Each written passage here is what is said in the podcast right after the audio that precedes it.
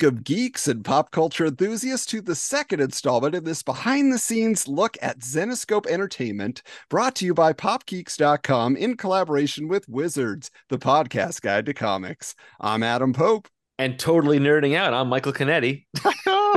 and we are back to chat with another one of the creative minds behind publications such as Grimm Fairy Tales Belle, and the recent Oz Return of the Wicked Witch, among many other credits. So without further ado, Dave Franchini, welcome to the conversation. Oh, thanks for having me. I appreciate it. Uh, glad to be here. So, first of all, to start off, I like I said, I'm a huge fan of your work. I have a ton of comics written by you just in the past couple of days I've been piling through some of the the stuff you've worked on recently and so I got to start asking by saying like, you know, and this is going to parlay into a story that I have one of my favorite characters that you've done and in the Zenescope universe is Cinderella serial killer. I love serial killers. I live in Long Island, so this whole like Gilgo Beach thing is like blow my mind. I'm so thrilled. I'm like I'm excited about it.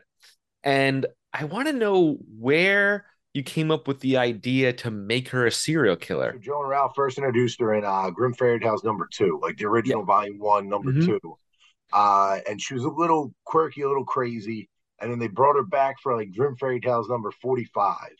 Um, and that's when she got she became more sadistic. She was like mm-hmm. making uh she was making a lot of like the sorority girls like hold actual hearts and squeeze it over their heads and a mm-hmm. little crazy but she didn't like completely lose her mind yet. Like she was just evil and mean.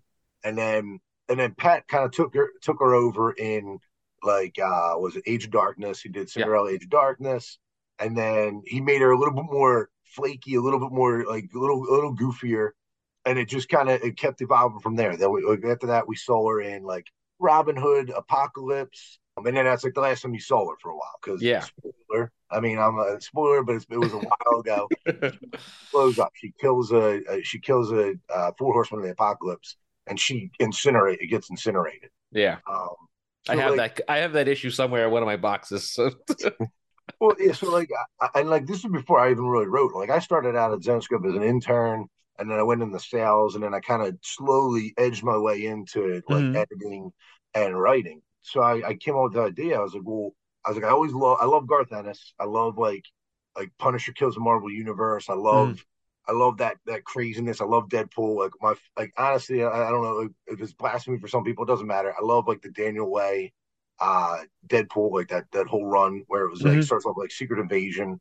So like I always loved that, and I was like, so I pitched it to Joe, one of the owners. I was like, I was like, what if we did one where like Cindy goes around and just literally just murders everybody? And I had a plan for it. I was like, it's not set in the, the real world. They're not really getting murdered. It's just this is how we bring her back to life after she was in the apocalypse. Because like Joe already started planting seeds for this this group called Tarot, which was like they they're kind of mm-hmm. voodoo esque. They were set in New Orleans, and I was like, okay, so we can kind of make it like they're resurrecting her, and this is what is flashing through her brain. It's kind of unlocking all her craziness that like she wants to do because she felt wronged at the end of Apocalypse. Mm-hmm. That was kind of it. It was just more like she's been dead. She she knows she's been dead, and it's almost like like she's done it all. She's like, I already lived. I've done crazy stuff. i I'm dead. So it's like it's almost like it's not a joke to her, but it's almost like she's missing pieces. Like she's almost right. missing a piece of herself now because mm-hmm. like I don't know. I guess you would be mentally scarred if you died. You, yeah. You, like, like an apocalypse of death and kind of came back. So like, and she's, and that's what's kind of been fun with her. Like, so like, yeah, that's where that, that first art came from. Cause I pitched it and I didn't pitch it to write cause I wasn't writing arcs. I was just pitching ideas. Mm-hmm. And we had like a writer's meeting. We were at like literally just at like a, like a restaurant having just like a pitch meeting with me and a few other writers. And one, one of them was like, Oh, what if we do it this way? And Joe was like, "No, I don't. I don't want to do it that way." And he's like, well, "He's like, Dave, why don't you write it?" And he's like, "Why?" I was like, "Really?" I was like, "All right, cool." And then I was like, so I just took it and I just ran with it. Like he he gave me like little like uh little pieces of an outline and like kind of like all right, like let's break it into four issues, and then that way you cover this. Like like he kind of gave me like a good like stepping stone, and then after that, I just kind of ran with it. Like yeah, but I mean, yeah, it was just after that, it's just been kind of evolving her. Like that's all. Be a person. so here's my funny story. So New York Comic Con, I think it was 2018. You were at the Zenescope booth, And I came over there because I was looking for what was at the time my like holy grail comic. And then I'm like, you know, I want to. I've been reading Red Agent, a couple different characters. I was like, do you have any recommendations? And you pulled me over and said, buy this, read this, and you autographed it. So I have your autograph. Awesome, Welcome then, to the insanity. yeah. awesome. I've been buying issues of Zenescope for years prior, but that was the first trade that I bought was at New York Comic Con from you. Awesome. And, I like to hear that. Got you, and, got you hooked. and since then, I've bought so many. Like, uh, I, I also at the same day bought The Courier by Ralph. So I have that, and I have a whole bunch of other ones and stuff. And my collection of Zenescope comics is ridiculous right now. It's I've done everything from full responsibility. Yeah, I got you on your first trade. you should. So I even have like the the Kickstarter campaign of like the Van Helsing. I have the statue over there. I've got oh. so I'm a VIP member for the for the Zenescope.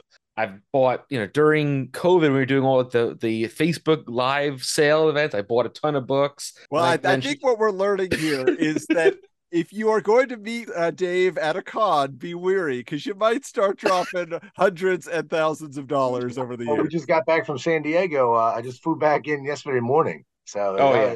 I, so I, I, last thing is I, I, started out in sales. So, like, mm. and like, but it was more like, it like I started out as an intern, but mm. like, I just, that's how I got my job. Like I started as an intern for the company by accident, completely all it all fell into place by accident. All because one of the questions that I had was you went to Penn State to study like technology and and how did a, a, career in comics come from from that? You know, you weren't like a creative writing major of any sort. You know, no, was, I mean, like I, I wrote my first comic book when I was like eight with me and my grandma. Like I wrote I wrote out what I wanted I drew it, and it was uh, it was a Ninja Turtles comic, and it was a Batman comic. Nice. two different comics, and it was my own little fan fiction. But like, I, I, I, was either six or eight. I don't know. One of those ages where I, apparently I couldn't write neat enough. So she wrote what I wanted for me, and we kind of made my like a comic together through that, like two comics. And then after that, I started like I was reading comics, like, and then I kind of fell out of it until like high school. And then mm. high school, like ninth grade, tenth grade, somebody gave me uh Watchmen. Uh, oh, yeah. Watchmen. I was like, oh, this is awesome. And it got me hooked back into it. And then I started getting back in. I started going to a comic book store for the 1st mm. time in years. Like, I'm actually, I've never went to a comic book store before that. I bought my first comics at like Toys R Us. Oh wow! Like, like a five pack of Green Lantern. Yeah, the, the, little like the spindle racks. They had them a bunch together, right, back in the day. Yeah, yeah. I still the box somewhere. It's in one of these like boxes here, but I'm just giving all the background story stories. Like apparently, I, I I like to be wordy. But uh, that's okay. We oftentimes we ask people what their origin story is with comics and and Wizard magazine. So have at it by all means, for sure. Uh, yeah. So it was a radioactive grandma, and then um no, so like like so I got in the got in this like uh comics in high school, and then we started going to Philly. It was a real Philly Comic Con, and we started going there, and then like I think, I think like I just got used to going to like I would just go there every year go there every year. I'd go get my free DC stuff, my free Marvel stuff, and then they mm-hmm. stopped coming. And then I would just just go there every year. It was my repetition, I, and that's how I hung out. Like I stayed friends with that one guy that gave me comics after like high school, and the, and I would see him at the at the Wizard of Philly. And then the one year I went, it was like my I think it was my it was my senior year of college. I'm at Penn State Abington. I have a, I, I'm getting a bachelor's in computer science. Like mm-hmm. I don't mm-hmm. like coding. I hate math. like like I like adding, subtracting, dividing, multiplication, but I hate anything with like formulas. Like I'm mm. not a mm. fan. And so, but I but I, I want to do networking or I'm going to do databasing or something like that. Something where I have to wear a suit every day. Right. So, I, I, so like I go to the I go to the Comic Con and I'm just walking around. I, I, heard about Zenescope, but not by Zenescope. I just heard, oh, there's Grimm Fairy Tales. They're right. retelling fairy tales. I'm like, oh, I love that type of stuff. Like I love yeah. that. I love horror. I love fairy tales. Like I'm like it's what I grew up on. So I was like, all right. I went over to their their booth and I bought. I wanted to buy Grimm Volume One. They didn't have it, mm. so I bought Volume Two, and I found Volume One at another like like booth, booth around there, yeah. whatever. And then I bought like a Sinbad book off of them because I was like, oh, I really like Sinbad looks really cool. Mm. And then so whatever, I bought it. None of them really talked to me. That was the first thing I I went up and it was just awkward. both staring at each other, and I'm just like, all right, cool. I want these books. Can I buy these? Like no one's talking to me. And then so like I bought them, went home, realized they ripped me off. Like the one book that was a 99 cent book sold me for three bucks. I was like, no. I was like, so like It didn't matter. I was like, whatever. I read the books. I mean, these are cool. I was like, so I went on their, I went on their website, and the website wasn't the greatest. It was like one of those old websites that kept loading. Oh, the early version of the website. Yeah, I remember. It was like the Yeah. old style, like HTML, just bare Yeah, it was bones. just- Yeah. It was so busy. So like it would like you go to click something, it would shift, it would move. So I went to click on, and it was funny. It was like, oh, Sinbad, the next issue. Click here. I was like, oh, I want the next issue. So I went to click it, and it shifted, and I clicked the MySpace link, and it brought me to their MySpace. And in their MySpace blog, it said like internships needed. I was like, oh, sweet. I was like, I need an internship. Why not? I was like, do you guys have like a computer internship? They're like, oh, email Ralph Tedesco. I emailed them. And then like basically he's like, yeah, yeah, we have a we have a, our computer guy just went and became a cop. I was like, oh, okay, cool. and then I I, sh- I went out, I bought a suit, bought I, I went out and bought my, my first suit. Like I was like, ah, I'm not gonna get this interview. I'm not gonna get this anyway. I'm like, what? Who am I? Who am I kidding? And then I went in. I remember I, I was wearing the suit that I bought like a couple days before. I come in, I sit on the couch in the office. There's a case of Miller Lite in front of me. Like, oh, that's pretty cool. And then, uh, and then like I go to meet Ralph, and Ralph just laughs at me. He's like, "I'm sorry, man. I should have told you. We're pretty casual here." And I'm just like, in my head, I'm like, "I just bought this suit." I was like, "I was like, this sucks." And then I'm like, I'm super dressed up. And then I went in there, interviewed, and then he, he called me back like a week later, and then he I, I got me a job there. So I started out as an intern, and their computer stuff like that I, I like that they needed done. It was like I set up a printer and I set up their networks for all the computers, and I was done. Uh, All my internship was done in like two days. And I was like, crap, I need like so I need to write 15 pages and I need to do like so many hours worth of internship. Mhm. Stayed on. I just kept doing like I helped out anywhere they needed, like the, the warehouse, whatever you needed, I got it. And then I made up this 15 page paper off of like two things I've done for them. But I turned it into 15 pages and I handed that in. But we we're at we were at the Wizard of Philly, and I went back to like when I went up to them and I was like, that was the most awkward thing I've ever done. And I'm like, I can't shut up. So like people are walking by. I'm like, hey, have you read our books before? Hey, hey, you want to check these out? That's probably the same thing I did to you. Yeah, I pretty much. now. I keep telling everybody like uh, when I'm old and I have dementia in like a an old folks home, I'm gonna be the old I'm the old man Franchini. Like, hey, have you read our books? And they're like, please shut up. Like I said, Oh. I was literally going there to look for a pin. I think I talked to you for a solid half an hour, and we just, you know, bought a bought a couple trades, a poster, the whole thing. I mean, it was Oh, I'm fantastic. sorry for all the the the, the pain I've caused your wallet. I, want It's to ask worth it. because obviously you're saying it, it's kind of all beginning for you and Zenescope at Wizard World Philly. What was your relationship with Wizard Magazine? Like, w- were you more about the convention, or were you reading the magazine? Was that a I've pipeline? to you? literally, I've read two vi- two issues of it, and I, I still have the one. It's somewhere packed in these boxes, but I remember it had like it was like Spawn, and it was like, and it, it got me to buy the Spawn action figure where it's like he's got red armor on, and he's got like a blade out of his arm, and his head comes off, and there's this Spawn head, and it, like I just remember that, and like I, I have that somewhere in this, this box somewhere. But I've read two Wizard World magazines because I wasn't super into comics. I was like I liked reading what I read but I wasn't in the back end of like knowing I, I didn't I didn't even know who writers were and artists Yeah. were. I just knew I liked books. And then I started getting used to like, oh, I know I like this guy stuff, or I like this character. I'm gonna read everything Flash. I'm gonna read everything Green Lantern. I'm gonna read everything Spider Man. Like, so I jumped into that, but I, I was never, I wasn't deep enough to know. Like, it was more just like, give me something, I'll read it. Like, if you saw the first things I would buy, I have this Spider Man, the introduction of the Slug, who's like a knockoff of the Kingpin. Yeah. And I'm like, I'm like to normal people and to me now, I'm like, this is probably a terrible book. But I'm like, I loved it. I was like, I didn't care because it was just comics. Like I just wanted to read. Yeah. And, Like I, I wasn't so ingrained where I'm like, oh, I got to read this guy's stuff. I was like, I just want to read it all. What was your first assignment? Because how did you let them know that hey, I can write? I'm annoying.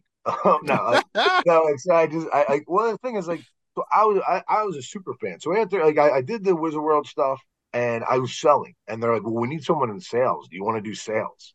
So like I was in sales and then I remember Joe was like, Well, we'll keep you in sales for a little bit, then we'll move you to editing soon. Six years later, like I'll cut ahead, but that was six years later is when I moved to editing. So like I would just read everything they did. Like every book I've read, I've read everything Zenescope's ever written and things that you might not have ever seen, things like that, like stuff like that. And like they had me read like, and I was just like a super fan. Like I just loved the comics. I loved everything about it. And then like I would go through their damage box. Like they they would always have damages every time you got shipments mm. in. And I'm like, can I buy these off you? They're like, you can just take them. We're gonna throw them out. I'm like, you're gonna throw them out. I was going to go through them, and I grabbed all the ones I wanted. I was like, why don't you just take these to the shows and sell them for like a dollar? I'm like, I would buy them. I was like, yeah, people take these yeah. things. And we did, and they were like our biggest sellers. Like you just see all the stuff, like no crap, because people want to buy it. They just want the books. Yeah, they don't care if they can grade it sometimes. Like yeah, so like I would just I would basically read everything, and they would after a while they started I started catching uh, mistakes in the printed books, and I'd oh. go I'd write to them and be like I wasn't trying to be a jerk, but I was like I'd write them an email because I wouldn't get up and say it to them. I'd write them an email like, hey, I found this in this book. And like, oh, we'll fix it in the trade. We'll fix it in the trade. I was like, all right, cool. And I just kept doing that. And then after a while, I just kind of like, I would just pitch ideas. I mm-hmm. knew they would never answer them. Like, and I and I understand it now. Now where I'm at, where they were when I was there, and I'm like, yeah, it's just like you don't have time. It's not about like I don't want to hear it. It's just like, dude, I'm I'm in the middle of a million projects. I can't yeah. read your nonsense that I didn't ask for. Like, mm-hmm. so like it, it skipped like down like doing like sales for like a couple of years. We're at San Diego, uh, well, it's two things. Like our head of licensing, Jen Bermel, she was she was getting our deal together with Discovery Channel. We already did top ten deadliest sharks, and we were doing a follow up for uh like great white sharks. And she knew I love comics, and she uh, I think I can't remember if she asked me or I asked her. I was like, "Can I write one of them?" And she's like, "Yeah, sure." And then she she told me to find a few. Like I found a different like great white stories, and then I wrote one. It was like a, I think it was like eight pages long. So I just wrote it gave it to her, and then I didn't, I, I, didn't even think about it. Like I was just whatever. Like it'll get drawn. It's not gonna. It, I was. It was early. Like they weren't gonna get started on it for months. And then I was at San Diego, and Raven, who wrote, uh, created Wonderland and wrote mm. like Flying, and he was like our executive editor at the time. I was just kind of joking with him, uh, like joking but serious. I was like, "Yo, man, when you gonna let me write?" Uh, he's like, uh, he's like, he's like, "You want to write uh, an origin or something?" I was like, "Yeah." He's like, "Well," and he gave me like characters to pick from. I was like, "How about the Goblin Queen?" He's like, yeah. He's like, yeah, write up an outline for me for an issue and then uh, and get back to me. I was like, all right. So I finished out San Diego and then flew home like I did like like uh like the other day. Got home like seven in the morning.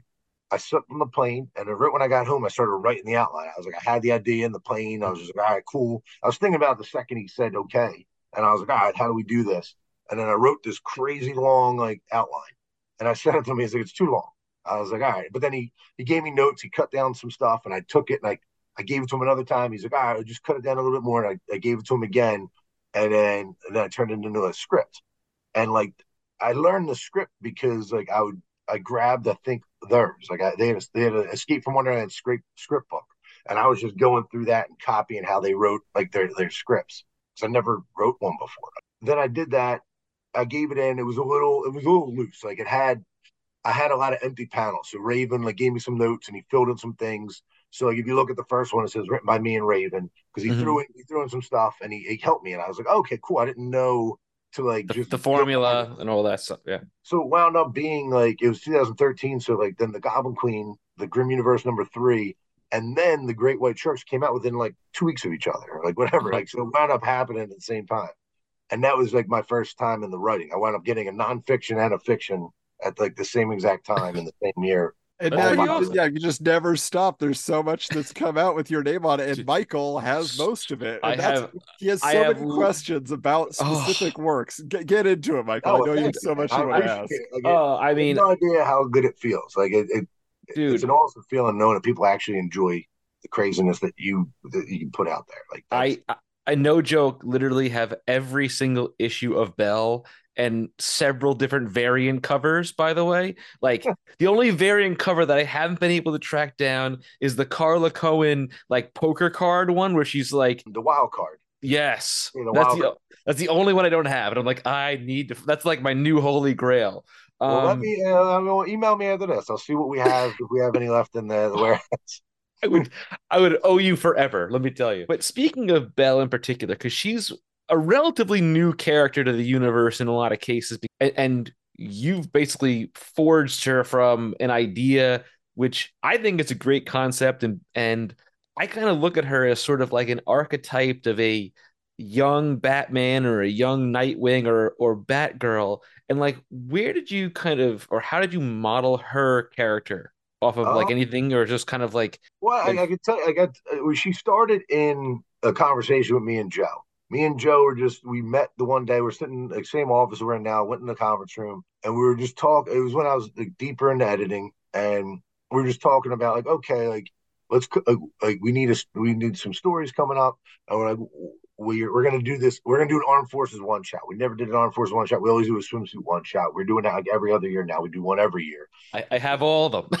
have all of them. Like, it's, it's crazy because the pinup specials are best sellers. Oh, they go crazy. People go crazy. They sell out so fast oh, too. It's uh, it's it's, yeah. it's insane. It's insane, and at the same time, you're like, I love it because I love working with so many artists and getting them out there. Uh, but uh, yeah, like so we were doing an armed forces one. We never did one. And I, I, was like, well, should we do a short story for it? He's like, well, yeah. I was like, I was like, well, he's like, I was like, well, who do you want to do one on? And at that time, I was writing all of our short stories. Like that's how I was keeping myself writing. Like mm-hmm. I didn't really. I got the Cinderella one in like 2016, but then like I wasn't fully writing after that. Like I, I wrote that, and then then I was kind of just doing short stories. Like I was doing mm-hmm. little things here and there. And then he's like, well, I don't know. I was like, well, I was like, well, what if it's a new military character? I was like, I, started getting an idea in my head. And he's like, okay, that can be cool. And I was like, well, I'll, I'll write it up tonight and then I'll bring it to you tomorrow. And it was like a five page story. And it was just an outline. I was like, here's the idea. And then he's like, yeah, it's cool. Let's do that. It was just Belle. And it was just about how she, like, through generations, or one side was military, and it was because of the armed forces that made me think that. I was like, okay, let's build mm-hmm. something that somebody has a, a, military background. And then I was like, well, what if the other side of her is a beast hunter? I was like, so that way it ties into the fairy tales. And it kind of just evolved there. And I was like, I wrote the five page story and I, I gave it to Joe, and he's like, oh, well, let's make it's I like this. Let's make it into like a mini series. And it was like a five page story. And I was like, okay. I was like, can I write it? He's like, yeah. I was like, all right, sweet. So I I took the, I just outlined the whole thing. I wrote it and I sent it to him, and he's like, yeah, go ahead. And then it, it, it's just where it kind of, and then it started evolving because then I then I read the Beauty and the Beast books. Like I read like the like I read our versions like it, Grimm issues thirteen and fourteen. I was like, what mm-hmm. can I take from here? I was like, doesn't make sense. I was like, those kind of end differently. I was like, let's make this completely separate. And then I watched the new movie with Emma, what's her Watson. Yep. And I like, I just dug into that, and I was like, all right, cool. There's that, and I watched the old cartoon. I just wanted to ingrain myself in what we knew of that, and I was like, what can I, what can I take that people know and ingrain in this? And it was like, it was the color of the costume. It was the, and that's why the costume changes and the colors change because they they they match that like that visual mm-hmm. cue. Mm-hmm. And um, it was just building it out from there, and it was like, all right, well, what would happen if the beast they're coming after. Why is this happening? What's going on? And then I, I don't know, it just kind of just flew out of me. Like it was just like, all right, well, there's this and there's this. And like I was still early in writing. So like not all of it was fleshed out, but when I gave the outline, it was just more like because I remember at one point I was like, all right, well, it's not gonna, it's gonna, the beast is gonna be her brother. Yeah, and which I love. I love um that take that it's not a love interest. I, I love that it's a, it, it's so much more interesting. It's really cool that was the, the first thing. That was like Joe Ralph, like, well, like, should we make it a love interest? And I was like, no. I was like, let's do it this way because it hasn't. It, it's none. It's unexpected. And they were like, all right, let's do that. Like, that's fine. That's cool. So I just kind of kept building it off of that. And then it was just like, all right, well, like, like how messed up is this family? And then it was just like, oh, it gets pretty messed up. It gets pretty messed yeah, up. And, well, I think and the whole character of and it's like it, it, it's definitely like a Batman, but like I I, I try to write her because like everything you write is kind of a piece of you, like mm-hmm. like a small piece of you. Kind of got to write a little bit of what you know and a little bit what you make up, and it's like so like Belle's kind of like when I write her, it's more like my insecurities and like the mm-hmm. things I'm unsure of, and and where I'm like trepid like like uh, I'm I'm gonna like I'm gonna do this, but I'm not like I, what's gonna happen. I don't know, but I'm like I just got to take the chance and do it and that's like the whole thing of my career like like where i'm just like can i do this? Can i do that? Being like pestering but then also being sarcastic to cover up your insecurities. So she's kind of a little bit of batman mixed with spider-man yeah. like where he like he has like the the jokes to kind of soft like to to deflect them from thinking they're getting to him. But in his head he's just like oh crap. Like like like i'm about to get impaled by the rhino. Like uh, so it was, it was just taking those things that i liked and just smushing them together and then that's just belle it is, and it's really interesting. And also, in a way, it's sort of kind of Buffy the Vampire Slayer in a sense, where like there's a legacy of these people that were kind of going after these monsters, and and she's the the next phase of that, so to speak. And there's a whole okay. secret society. It's it's a wild story. It's fantastic. I mean, if you haven't read it, oh. the first volume of Belle is fantastic, and everything since has always been very interesting. Mm. So Adam doesn't know as much about the Zenescope universe as I do. And right, well, exactly. Well, that's that's the thing, and, and I will say so. Like the first thing I've read is the Return of the Wicked Witch. Like that's my first ah, introduction oh, cool. to Zenescope Comics, and because we talked to David Wohl last time, he spoke very highly of you the entire time. Especially you were just mentioning how much research you do to pull in all those elements, and that's what he's talking about. He's like, "Oh, Dave's so good at that. He'll read every Oz book and all that." I did want to ask just real quick about that because it, it did speak to me. It it was I only had a, a, concept of Zenescope from what Michael had described to me, and then seeing a few covers and being like, I don't know if the, those books are going to be for me.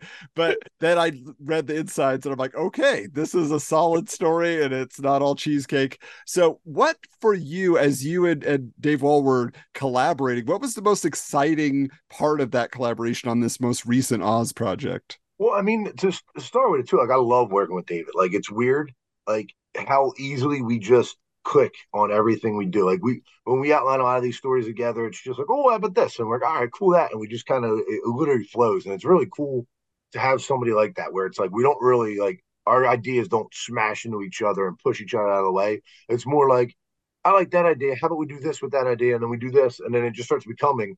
And we laugh because every time we're done an outline, we're like, we really like that one. And we say it every time. And I'm like, yeah, because we're we're obsessed with ourselves. Like there's something wrong with us. Like we can't like I was like we're like, we're like every time we do it, they're like this is really good. We really like this. And then um I mean and it's cool too because like I, I love darkness. Like I got I got into like darkness and Witchblade like back when I was like dating this girl in high school and her dad gave me like the darkness compendium or the was it the compendium, yeah. And then the Witchblade one, and I just got sucked into those. And when we like when we first started working, I was like, that's so cool. I was like, I was like, I have some of his books on my shelf. I was like, this is cool to be able to work with a guy that I read. And I, the only time I ever had that other feeling was when I like I worked with like Chuck Dixon or with Howard uh, Mackie and Terry Kavanagh. I was like, it's so crazy to like work with people that have been in this industry and building things that you've that inspired you to write anyway. And that, that was always cool. So like, but like, and that's the thing is like, I'm not a super like I'm I'm appreciative of people's things, but I don't want to be like I don't want to I don't want to turn him off from like wanting to work with me. I'm like, oh, remember you did this? Like, I love it. but I didn't yeah. want to. I didn't want him to be like, all right, dude, let's make something new. so like, but I, I, that's why I love working with Dave. He's one of the most laid back and calm guy. Like he just kind of he's very good. He goes with every flow. And I told him that I tell him that all the time. I'm like, dude, like you just have this weirdly positive attitude that creeps me out because I'm like neurotic. Where I'm just he, he was super cool to talk to. Like he's just yeah. very chill and like and very one of the best books that has come out in the last five years, easily, is Man Goat and the Bunny Man. what?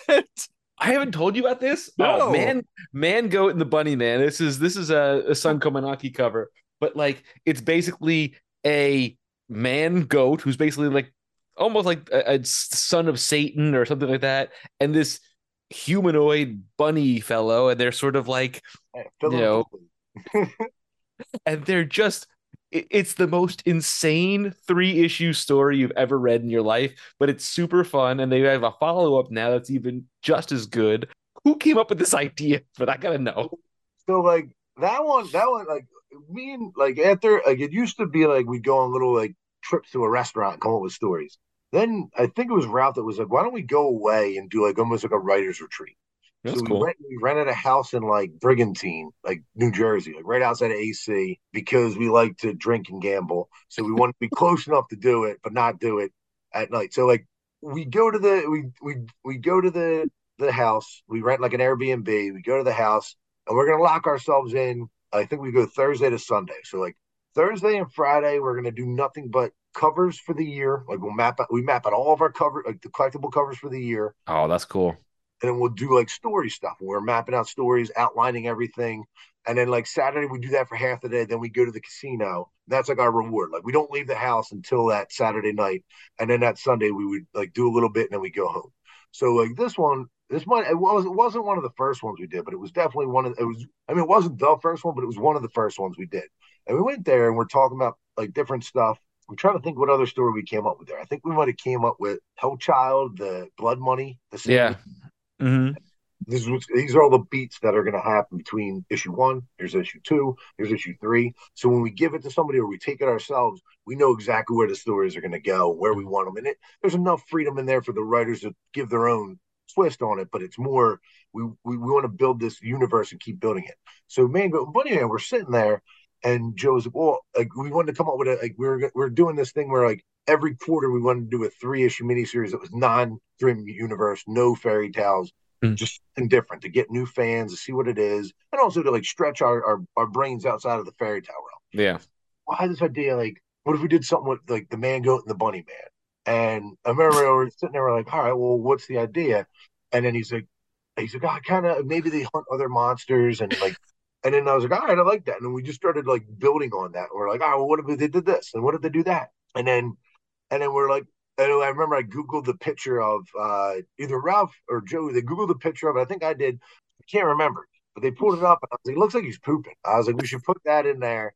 Again, yes, it's so it's so insane. It's so funny. And, and, and like I, I don't know why, but poop makes me laugh. So like a lot of jokes are in, there's a lot of poop jokes in there. Yes, there are. Like, like, the bunny, the bunny like gets nervous and poops himself. It's really funny. Yeah, and then and then a guy picks it up and he's trying to track him and he's holding the poop and it, it's like, but it's like so like it just kind of just spun out of us just making each other laugh, coming up with like because it, it it wasn't fully comedy at first, and then we just started making it funny because we're like mm. it's crazy man goat and bunny man and I think Joe definitely didn't want it to be super serious. So we just started leaning into it and getting goofier and goofier with it. We're just, I remember so, we had like, we had those giant post it notes and we would just uh, write on it. Like, all right, here's the next thing. Here's the next thing. And it's it got so good. We started going, we went through the whole first issue. And then all of a sudden I got to the point where I couldn't even keep up with what we were writing. So Joe just put it on his laptop and he was just typing it as we went. We mapped out the whole three issue series in like a day and a half of just being goofy and weird and then like taking pieces we had and moving them around.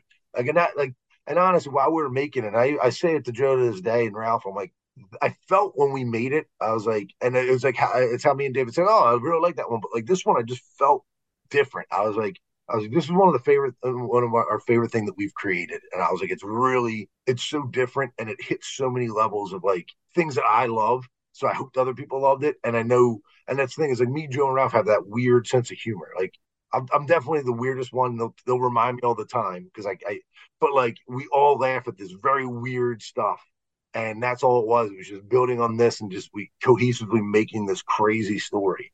And then we did it again with the second one. This one, the second one, we uh, David was included too because David wasn't in the company when we made the first right. One. And then he joined, and we did the second one. And I remember that. Where the second one has like a dog queen and all these, like, these, these this sounds like the what the next thing I need to check out now that I've uh, got you ha- past the world of Oz. Yeah. The, the, the funniest thing about it is like you could they couldn't keep this on the shelves. The comic shops would sell out of this book so fast. They kept having to order reprints because people wanted it so they're like this insane three issue story people just couldn't stop buying and I was one of them. And I was like it's just a fun, fun. Like you know, I loved it, and I, and I and I. I, I, like obscure stuff sometimes, and this is really obscure. Well, and, and I'm I'm always looking for humor in my books, like that. Oh, that's like the thing that always it. pulls me inside. I love it, but I, I gotta ask because obviously, like we're on two different sides of this. So Michael was drawn in by the covers, you know, that get a little provocative and get a little you know, oh. get your attention that way. Actually, and, I wasn't. It, to to to correct yeah. you on that, I was drawn in. My first ever issue that I bought was was uh the first volume of Red Agent when she when they when they did that and the first issue. It was kind of like a James Bondy sort of cover and I was like this looks kind of cool. And I opened it I was like huh a reimagining of Little Red Riding Hood as like a spy. And I was like oh okay. And she's got superpowers and that was it. And that was and the covers kind of came second to just that story. Yeah, and I, I so I'm curious to get your perspective, Dave, because you know, for someone like me that doesn't realize what stories are actually in there, because I see a certain cover, or, you know, the look and the there maybe the reputation your place in the marketplace. So, do you think it helps or hinders that those style of covers? We, we deal with it all, and the thing is, we see it at, even at conventions. You, you see people, and it's funny. Moms will cover their kids' eyes as they walk by this, the booth and stuff like that, and they're like it, it, it's it's tough. It's a hard thing because The reason they did it in the beginning because they needed something to to catch the eye and be different from your normal superhero stuff. Um, and it, it couldn't be like fables. It couldn't be like anything that was already existing like that. So that was the reason. It was like okay, like look, let's do sexy covers. They did it in the '90s. Like we know where it went in the '90s, but it's like you know what? They haven't really. It's it's out. Let's bring it back. Let's do this, and it worked. And it's kind of like it, it's a double edged sword. It's like it worked. It got people to buy it, and at the same time, it makes some people that just are so against that not want to pick it up. And that's where we like we got to do with the conventions. Like, and that's what one of my favorite things is a convention is people walk by and want nothing to do with us. And you're like, just check them out. I'll tell you about them real quick. And then the, the jokes on them. You tell them, you show them the art, and you show them how crazy it is. I used to show them Wonderland and like how they would paint the roses because they decapitated the card soldiers and they would paint it with the blood and it would just pull people in and it started showing them that it's like it's a don't, don't judge a book by its cover. Like we're we don't even i think we've maybe mentioned or shown like a sexual scene like three times in 18 years in the book. Yeah. Like it's like, like, not like that at all yeah. it's only if it's in there it's in there because it's part of the story and not because we're trying to do like anything porny or anything like that. So it's it's it, but it's tough because i see it from both ends. Like i'm so desensitized by it that like because i book all of our covers I don't even realize when I'm pulling off references. I'm like, nobody should search my Google. I'm, like, I'm looking at it, I'm like, I was like, is this wrong? I'm like, I don't care. Get on Duck Duck Go, I guess. As long as the fans buy it, matters. And then like, and it's like, uh, yeah, you just like, but it is, it's crazy because like, but once you start talking to people and you show them it and you tell them it, you can just see this shift in their eyes. Like one of one of my favorite books we do is Neverland, and it's like Peter Pan's a villain, Hook's the hero. Oh, it's great. so cool. Like, and then you start telling them like, oh, he's a, he sucks the life out of like children by like absorbing their soul, and that's mm-hmm. how he mm-hmm. stays young. And they're like, that makes sense. And I was like, mm-hmm. yeah. I was like, now check out the rest of these, and that. So it's like we definitely see it from people. We I see it all over message board. I read I, I read all that stuff on message boards, Facebook, and like you kind of just got numb to it. Like, it doesn't matter. Like people that say that, I know they haven't read the books. Like the yeah. people are like, oh, all they do is this. I'm like, you definitely didn't read any of the books. So I'm like, I'm not worried about your opinion because you're forming it out of nowhere. Like, yeah, well, and you guys are here and growing, so obviously it works because people do get the interest, like you said, and then they open the book, you know, and they see a premise that's amazing that like is uh because everything you guys are talking about. I'm just like clever twist, clever twist, clever yeah. twist. I'm like, this is amazing. So I mean, awesome. even even like they did a Three Musketeers, and it's it's two female musketeers and one male musketeer and they have different powers and how they work off each other and it's really interesting stuff. One of my next questions i have really is so i'm, I'm actually really excited for book that's coming out tomorrow is grimm's fairy tale 74 which you wrote. And the, it has a I, I love sky as a character who's basically the daughter of uh oh, that's that's it. There it is but um, so Sky is the daughter of the original um Snow White, whose name is Sela, or right? Sela Mathers. Yep. Yeah, and and she's a really cool character. She travels through. She's got all kinds of wild powers. It's really interesting. But she's crossing over with Red Agent, who's one of my favorite characters, and I'm I can't wait to pick it up. I'm I'm ready to go to the store tomorrow and get it. Um, the question I have is of all the different Grimm characters, who is a a crossover event that you'd like to sort of mash up with each other? Um, I definitely, I still want to do. I mean, we haven't had like we we've had it happen, but they haven't really had interaction like the interactions that I I, I want to see yet. I haven't seen Belle with Van Helsing, and I haven't seen Belle with uh with Robin it doesn't mean we won't, but I mean, like, I just haven't seen them yet. So I, I really like that stuff. And I'm not trying trying to just be like, oh, because I love Belle. It's just like, I just, I'm very interested to see those characters interact. And I, I say that like a weirdo because it's like, you don't know what they're going to say to each other until you start getting them to talk to each other. And then, then all of a sudden you're like, like the banter between them. Like, like, so, I mean, there's definitely that. I mean, and, and I want to see Cinderella meet Gretel.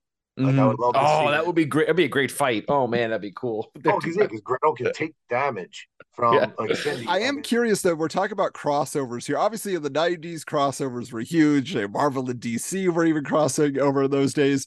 So this is a question that Michael actually threw out to Dave Wohl last time.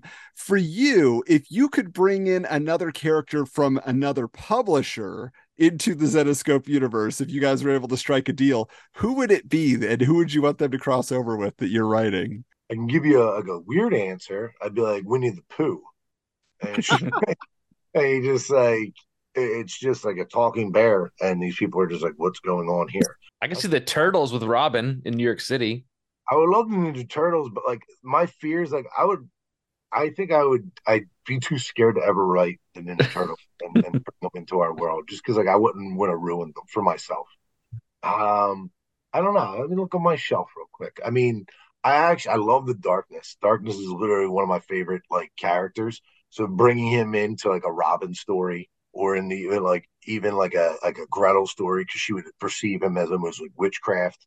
That would be really cool. Yeah, there's, there's definitely like a like a few different ones. I mean, I wouldn't go and like a, a, a Spider Man or Superman. I just don't think it would fit into our right. world. But yeah, I mean, probably for me, it would probably, probably find the weirdest possible thing ever and try to make it as weird as possible. I, I like weird stories too, and I like things that make me laugh. So it would be something like like Bone would come in and it would just be like, hey, he's just he, he's he's he's attracted to Cindy, or like, yeah, uh, he's like, but then he's realizing like that she's insane and she's not like Thorn. Dave, this has been super super fun. Like I've been, I'm so thrilled to have you on the podcast. This has been super cool. I could talk to you for hours. I don't want to keep you all night, but I, you know, I have a couple last minute sort of questions for you. You know, so you've had a really interesting story arc for your career and journey and working in this company what i love about Zenescope is you kind of have a, a small like sort of family community in within the company itself. And how do you guys maintain that sort of you know connectivity with each other and and you know sort of keep the fandom going? Because you guys really figured it out especially during covid like how to keep connected with people and stuff like that. I mean we we just like each other. I mean that's, really it. Like you, you, you kind of i mean we've been together for so long, and you just kind of and that's the thing is I feel like if we didn't click, and we we've seen it, like you see like every company, like people that don't click, they normally don't stay long or they don't right. like we we click, and the people that are there, we all click, and it, it's just weird. Like I, I even at like it, it's just I remember with Joe and Ralph, it was like they were my bosses, but I would go to conventions with them and hang out with them at, afterwards, like restaurants and bars, and just mm-hmm. kind of just it, just be ingrained into this this family and like and also some of them are actually part of their family. Like some of them like are like uh, Joe's sister-in-law, or like one of their best Joe and Ralph's friend for thirty years is one of one of the like our, our lead sales guys. Like so, it's like it was for me. It was just getting and molding in with them, and it's just like we all we all just kind of get along. We always get along. We're all a bit like quirky and weird, not to the point of just like being crazy. I mean that we know of, but we're just like we, we, we all bounce off each other and laugh all day. Like like just the, the, the topics we talk about there probably should be frowned upon, but we just we just we, it, it's just more because we're like it's stretching our like we're, we're, all like everybody in there from sales, marketing, shipping. They're all creative people, and mm. we're all we're all kind of just like we feed off each other and make each other laugh, or we or we build ideas for like things. Even when we complain, which we do, we we complain and then we make a sales idea off of it. We're like, oh, we have too many of these, or what's going on with this? We're like, oh, well, let's get this out there. We just kind of we all just kind of work together because we want the company to succeed because this is like it's all our lives. Like we're putting so much of our life into this. Like we want it to be better. well, as you, as you can tell, the sales are doing fine. If just just from me alone, um, I mean, I even have the the uh, uh, Inferno bottle opener somewhere. I've got all, all kinds of stuff. I got everything. Let me tell you. Only thing that as soon as they start coming out with hot toys for Zenescope carriers, just email me and I'll just pre-order all of them. No problem. We're working with uh Divine Statues, Divine Studios, and they're working on a statue now too. I've been waiting for this six scale Belle statue for like four years. Oh, like, that oh, big I, that that sadly isn't going to come. I I heard I heard I was bummed, but it was beautiful. I was, I was bummed. It, it had a light built into the bottom of it. It was yeah. awesome. Oh, it was amazing. But Dave, again, thank you so much for being on our podcast. We, we, I, I am thrilled. We loved having you. It's so fantastic to talk to you. How can people connect with you online and find out what's coming up in Zenescope, and and where can the listeners get excited about stuff in the future for you guys? Well, no, thanks for having me on. Like, I really appreciate it. You guys are fun. Like, I'll talk to you guys for all, all like, forever. so, like, I mean, anytime you guys want me to talk again, I'll bug you all the time. Um, That's so I really great. appreciate you guys letting me on glad you're a super fan. That makes me even happier because it means all the nights I don't sleep, somebody else is at least benefiting. yes, but, I'm uh, sitting on my couch reading probably. So I like to hear. But no, I mean, like so you can find us on like uh, Facebook, just Zenescope uh, Entertainment, Twitter, Instagram. Um, we had a TikTok. I don't think we updated anymore, so don't worry about that. And then we do monthly live streams. So every mm-hmm. month we continue the live streams. Yeah. We're actually having one this Friday and Saturday on like so you just go to Facebook and you can join on there. Our website, you can join the email list and we'll we'll mm-hmm. bombard mm-hmm. you with emails that you hopefully want to get on a ton of different books, new things coming out forever, just just mm-hmm. forever. Um, until you unsubscribe, and then we'll just we'll find you and we'll put it in your mailbox. Um, but no, I mean, like I said, and you can even buy back issues on there. There's a lot of back issue covers and uh, you know trades and all kinds of. It's a ton of great content. I mean, they do really cool stuff from like you know movie covers, and they have guests on that, and they do live. They have, have a podcast now as well. It's really great stuff. So if you if you are interested in a unique, cool company that is different from the big you know two or even if you count image big three check out zenescope they've got really great content. And and dave again thank you so much for being a part of this with us. It's a it's a true honor to me and i'm so glad that five years later i got to pay it forward and show you my first trade i bought from you. So it's super cool for I me as well. it, no, thank you. I appreciate it. I really do. We want to thank everybody who checked out this interview. Hey, if you found us through popgeeks.com, why not check out Wizards, the podcast guide to comics? You can find us at wizardscomics.com. We're at Wizards Comics on Twitter, at Wizards underscore comics on Instagram. We're on YouTube. We're everywhere. But also, if you found out about Pop Geeks through Wizards, the podcast guide to comics, well, you can go on over to popgeeks.com. They have movie reviews, game reviews, all sorts of fun stuff in pop culture. It's definitely going to catch your attention and keep you excited. And just stay on board for our third and final installment in this series. We'll be talking to Ralph Tedesco, co founder of Zenescope Entertainment. So stay tuned tuned. And hey, until next time, we'll check you later.